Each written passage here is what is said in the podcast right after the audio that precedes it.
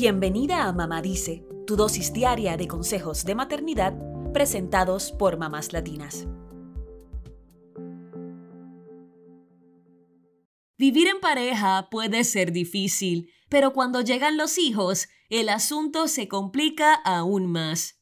Se reducen las horas de sueño, van desapareciendo las salidas en pareja, se acumulan las tareas del hogar y los juguetes regados por todas partes, y sobre todo, los adultos van perdiendo su privacidad. Es una mezcla de sentimientos que van desde felicidad pura hasta culpa, preocupación y ansiedad. Por eso, a veces hay que escuchar qué tienen que decir las parejas felices sobre cómo sobrellevar un matrimonio luego de tener hijos. Hoy hacemos un recuento de algunas claves para mantener un matrimonio unido que esperamos puedan ayudarte a ti también.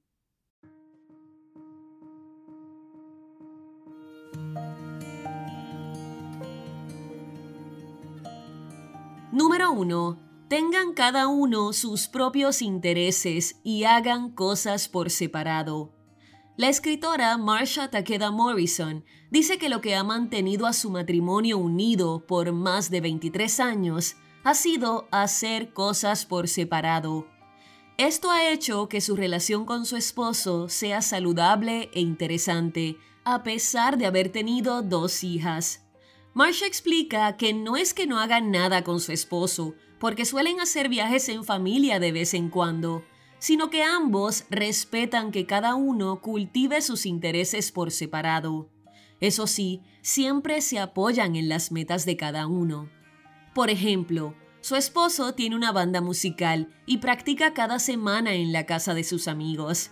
Ella lo apoya y postea en Facebook las actividades de la banda, y aunque hay muchos comentarios de apoyo, dice que le han sorprendido las personas que le escriben que él tiene suerte de que ella le permita seguir en la música.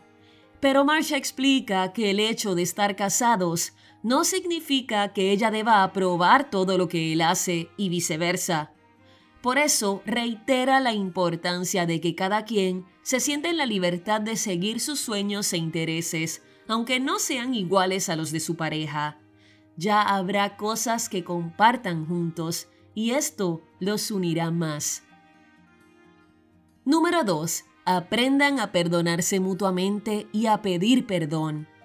Este es el consejo principal que da el cantautor dominicano Juan Luis Guerra, tras más de 40 años de matrimonio y dos hijos.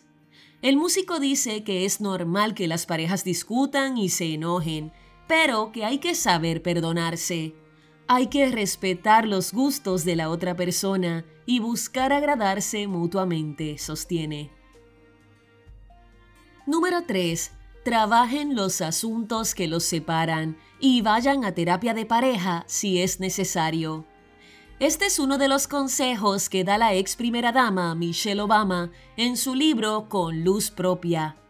Luego de más de 30 años de matrimonio y dos hijas, Michelle confesó en su libro que la terapia de pareja le ayudó a sobrellevar las diferencias con su esposo, el expresidente Barack Obama. La terapia le ayudó a entender que su felicidad dependía de ella misma y no de su matrimonio o de sus hijas.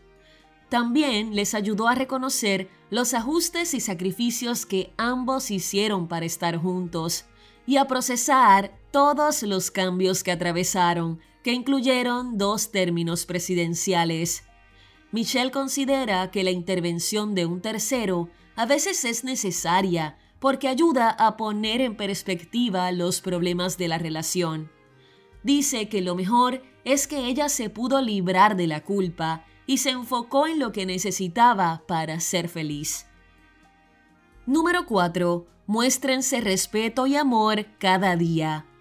La periodista estadounidense Lindsay Geller dice que expresar el afecto por la pareja a diario es uno de los trucos para mantenerse unidos tras tener hijos. Luego de entrevistar a varios expertos en relaciones de pareja, Lindsay hizo una lista de los consejos para un matrimonio feliz, y el principal es tener muestras de afecto en el matrimonio. Puede ser paseando al perro, llevar el desayuno a la cama, despedirse siempre con un beso y un te amo, y más. Lo importante es que estos pequeños detalles ayudan a reducir los resentimientos, fortalecen la intimidad y crean un hábito de generosidad mutua a largo plazo. No hay un solo truco para tener un matrimonio feliz. Cada quien debe trabajar en su relación y cultivar el amor como sepan hacerlo. Ningún matrimonio es perfecto, pero lo importante es que tú te sientas a gusto con la relación que llevas. Y sobre todo, que elijas seguir ahí, no por las expectativas de la sociedad o de la familia, sino porque tú y tu pareja así lo deciden.